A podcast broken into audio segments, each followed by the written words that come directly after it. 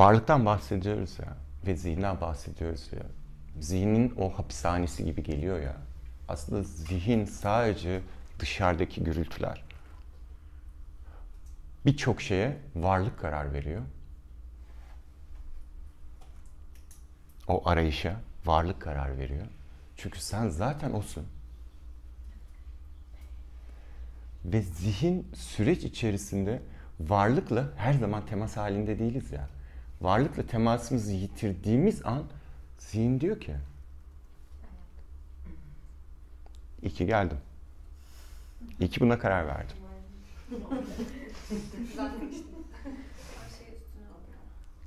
Her şeyi kullanıyor. Bu şey gibi bir tane çocuk burada tamam mı? Yaramaz. Yaramaz bir çocuk. Bu karar veriyor ama bu yaramaz ve ebeveyn şeyi ya. Bu çok orada değil. Varlık böyle çok önde hani doğası gereği varlık çok önde olan bir şey değil. Çünkü varlıkla da temasımız çok zayıf. Çok güçlü değil. Ebeveynleriyle teması zayıf olan bir çocuk düşünün. Ve çok yetenekli. Ama çok iletişim kurmuyor. Hep içine kapanık. O çocuk Legosundan bir şey yapıyor, yaratıyor. Öbür yaramaz alıyor, anneye götürüyor. Nasıl güzel olmuş mu? Ben yaptım. o aferin alıyor sürekli. Ve aile de şey zannediyor. Bu genius. bu çocuğumuz genius yani. Çünkü varlıkla temasımız olmadığı için sürekli biz o çocuğu görüyoruz. Çünkü o çocuk o kadar zeki, çünkü zihin o kadar zeki ki senin geleceğinin sesini duyuyor. O yapmaya çalışanı hop itiyor, alıyor eline. Bir şey yapıp aa anne onu görüyor ya da ebeveyn onu görüyor. Ya da sen onu görüyorsun sadece. Çünkü sen sadece bunu görüyorsun. Sadece bunu dinliyorsun. Öbürünü ne zaman dinlemeye başlıyorsun biliyor musun? Anda olduğu zaman. Sadece andayken duyabiliyorsun. Ve o kadar derin bir karar mekanizması ki o. O kadar gerçek ki. O bir şeyin tadına baktığı zaman ve kendini gerçekleştirdiği zaman o tatmini yaşıyor orada çünkü. O varlığı yaşıyor, hatırlıyor. İlahi olanla olan iletişimini hatırlıyor. Ve ona karar veriyor. Ama senin oraya gidebilmen için zihnini de ikna etmen gerekiyor. Zihnini nasıl ikna edebiliyorsun? Şehvetinle, işte merakınla. Varlık karar verdi mi? Zihin eninde sonunda, çünkü onun daha güçlü olduğunu biliyor, ikna olacak muhakkak bir şey bulur. İşte yakışıklı bir yoga hocasıysa onu bulur.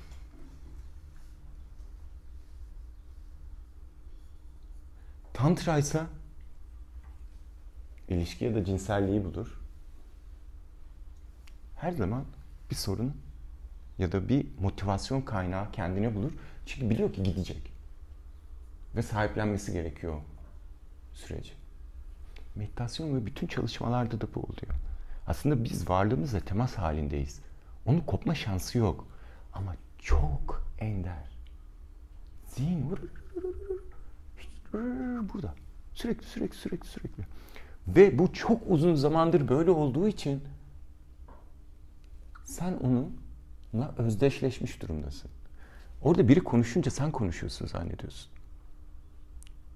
Orada bir duygu olunca sen o duygusun zannediyorsun.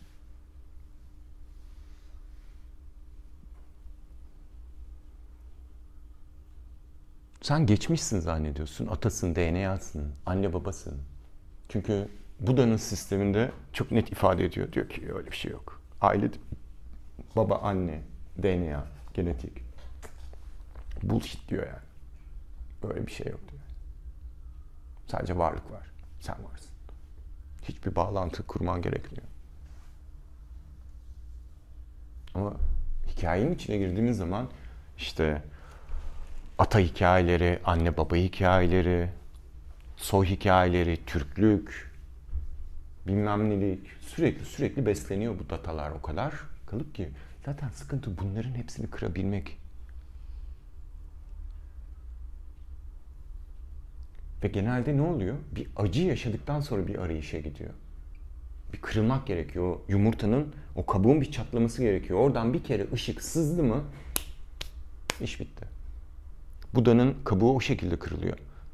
O mutluluğun içinde yaşarken bir sürü kabuğu var. Ama dışarının gerçeğiyle ilk yüzleştiği zaman orada bir kırılma yaşıyor. Ve oradan içeri ışık sızıyor. Ve o acıyı şifalandırma arzusuyla aydınlanmaya kadar gidiyor. Eckhart Tolle depresyonla kırılıyor. Kendinden iğreniyor. Varoluşundan iğreniyor, insanlıktan iğreniyor.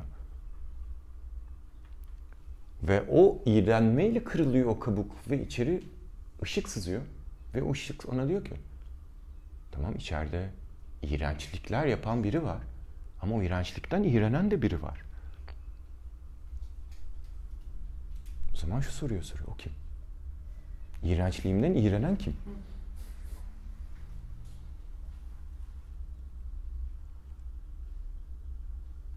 Sadece bu soru açabiliyor yani. Kimse sizden bir Buda bilincinde, İsa bilincinde olmanız beklenmiyor. Kendinizden de böyle bir beklentiniz olmasın. Çünkü o zaman bir fikrin olmuş oluyor. Zaten fikrin varsa ulaşma şansın yok. Kabuk ölmüş oluyorsun. Sadece sen ol. Sen olmak için otur meditasyona. Kendin olmak için otur. Bir mücadele, ulaşman gereken bir noktaya gidilecek bir mesafe olarak değil. Bir dansçıyı düşün. Dansçı dansa başladığı zaman zihin ne yapmak ister? Son hareket yapıp bitirmek ister. Yani zihin dans etse öyle bir şey söz konusu mu? Dans süreci zaten dansın kendisidir. Bir olma halidir o dans. Başlama ve bitirme hali değildir. Müzik de öyledir. Amaç bir yere ulaşmaksa müziğin son notasını çal ve kapansın. Süreçtir. Ve meditasyon 30. dakikaya ulaşmak değildir meditasyon. O süreçtir. Hayat da böyle. Onun için bakmak gerekiyor. Doğru anlamak gerekiyor. Lütfen zihninizle barışın. İçinizdeki karanlıkla barışın. Gölgelerinizle barışın. Mutsuzluğunuzla barışın. Alt benliklerinizle barışın. Çünkü onlar sizsiniz. Çünkü o olmazsa üst benliğin de olma şansı yok.